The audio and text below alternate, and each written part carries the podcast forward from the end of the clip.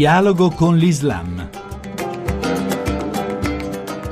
Bentornati all'ascolto di Dialogo con l'Islam da Riccardo Cristiano. Ci occupiamo in questa nostra puntata del libro Hezbollah, partito politico libanese e milizia iraniana di Gerta Seimi. Questa duplice identità, partito politico libanese e milizia iraniana, è sempre stato così?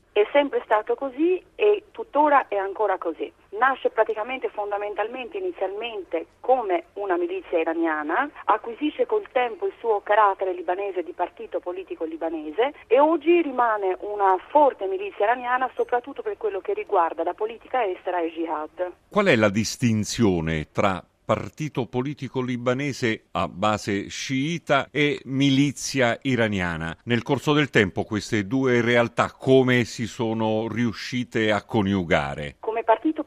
Libanese sostanzialmente Hezbollah cresce all'interno del Libano, amplia molto la sua attività per quanto riguarda il welfare, le scuole, gli ospedali, la salute, si radica nel territorio in un modo eccezionale, per cui sicuramente possiamo dire che è un partito fatto di libanesi che agisce in Libano e che comunque dà molto supporto e sostegno alla comunità sciita. Mentre per quanto riguarda il carattere di essere una milizia iraniana, rimane praticamente tale milizia come si vede anche nella guerra in Siria, perché obbedisce a quello che dice Khamenei, la guida suprema. Non c'è distinzione, cioè nella politica estera loro agiscono come un braccio armato dell'Iran, soprattutto in guerra in Siria è molto evidente questa cosa, e rispondono a tutte le loro esigenze, anche quando creano tumulti, quando creano praticamente problemi all'interno del Libano, sostanzialmente sono legati alla questione iraniana, cioè al braccio armato dell'Iran con l'Arabia Saudita. Un braccio armato comeinista o un braccio armato iraniano?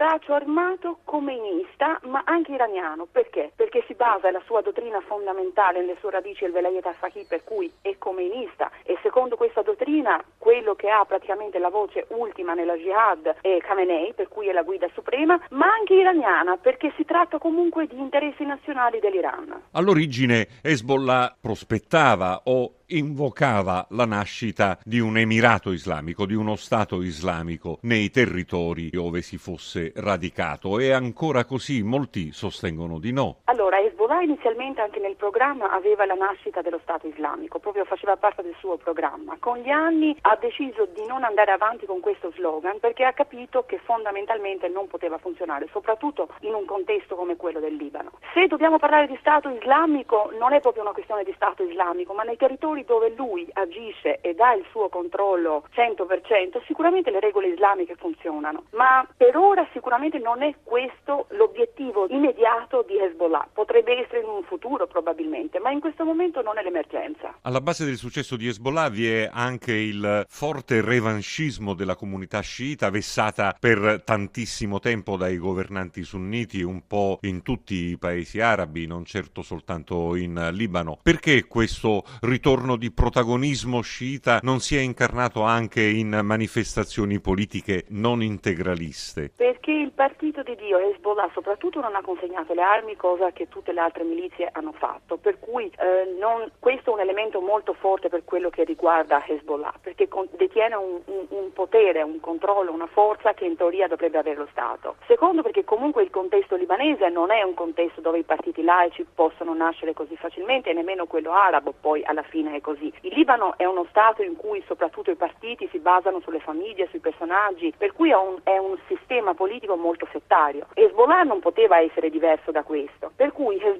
esercita una, una forza con le armi, con la politica, con il controllo del territorio all'interno della comunità sciita e questo in qualche modo, secondo me, è un fallimento dello Stato. È un fallimento perché lo Stato non è riuscito a rendere leali i suoi cittadini, ma tuttora continuano a essere leali alle proprie comunità. Bisogna ricordare però che Hezbollah non era molto coinvolto nella guerra civile libanese, è nato quasi agli ultimi anni della guerra civile libanese e non è stato coinvolto in quella guerra delle confessioni, per cui anche questo gli ha dato un manforte.